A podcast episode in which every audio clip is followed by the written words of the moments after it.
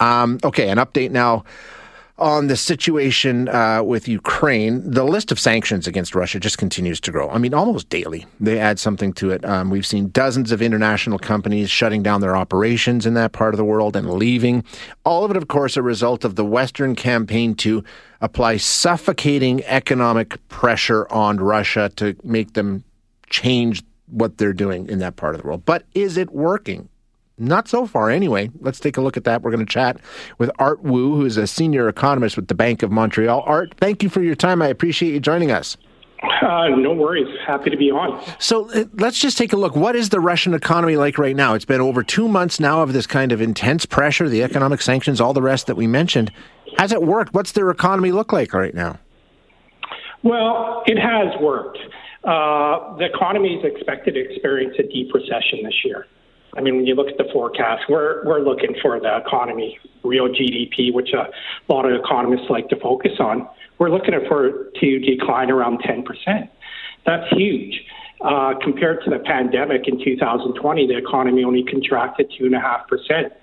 But I think when you bring up your original points, I think early in you know uh, after the war began and and the thought and you know the West began to impose sanctions. Mm-hmm there was a there was a thought that maybe the West could engineer a financial crisis. Uh, that hasn't happened, but in terms of the economy, yeah, the Russian economy's experienced pain, but it's always a matter of perspective. Right. How much pain? Yeah, and how much was expected? Why hasn't it been as effective as maybe some Western governments were thinking? I mean, energy is the big one, right? That tap continues to flow. That is exactly it. And that's honestly 70%, 65, 70% of Russian exports. And, you know, some countries like Canada, US, and yes, we're not, we're not buying from them. But the reality is they still have a lot of outlets.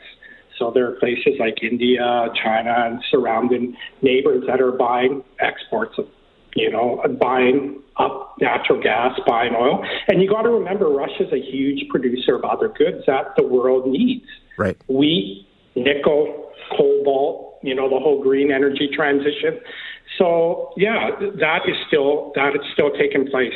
Another factor, if you'd allow me, that's really helping uh, to stem the situation is the fact that the the government slapped on capital controls early on. So this prevents money from flowing out of the country, flowing out of the banking sector. It's helped stabilize the ruble and yeah. that's obviously helped prevent Russia from having, you know, what's known as a sovereign debt default. So that's played a huge role too. Is that why? I mean, because the ruble did tank, but then came right yeah. back and is actually doing quite well now.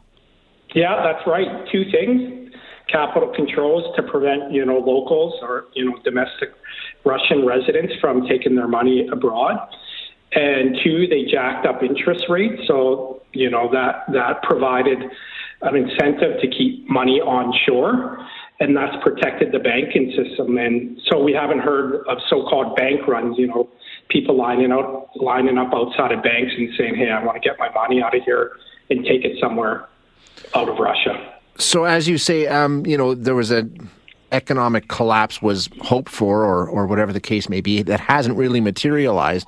Now we're hearing the EU saying we have a six month plan to get off of Russian oil. So maybe they've changed the parameters here a bit here, Art. Um, if they manage to do that, that would be a real nail in the coffin for Russia if they can move Europe off of Russian energy, right?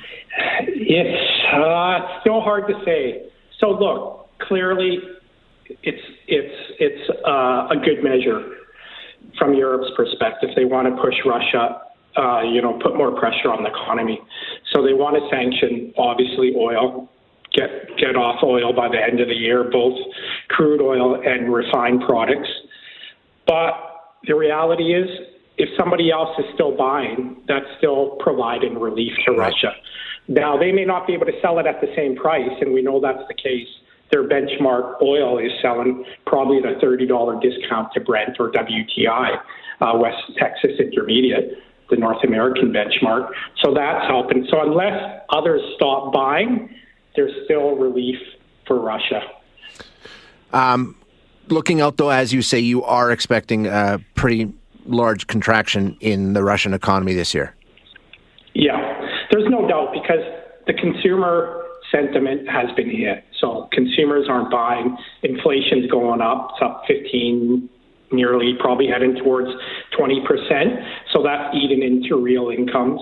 So that that is a problem. And uh, and as I mentioned, you know, they're not getting the same bang for their buck for their exports because yeah, yeah. some people aren't buying them. So there is pressure, but it's not an intense pressure that's going to cause an immediate crisis.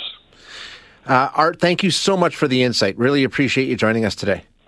Okay, no problems. Anytime. That is Art Woo. Art is a senior economist with the Bank of Montreal, giving us a breakdown of what the state of the Russian economy is right now and uh, what we may expect it to be um, a little bit later.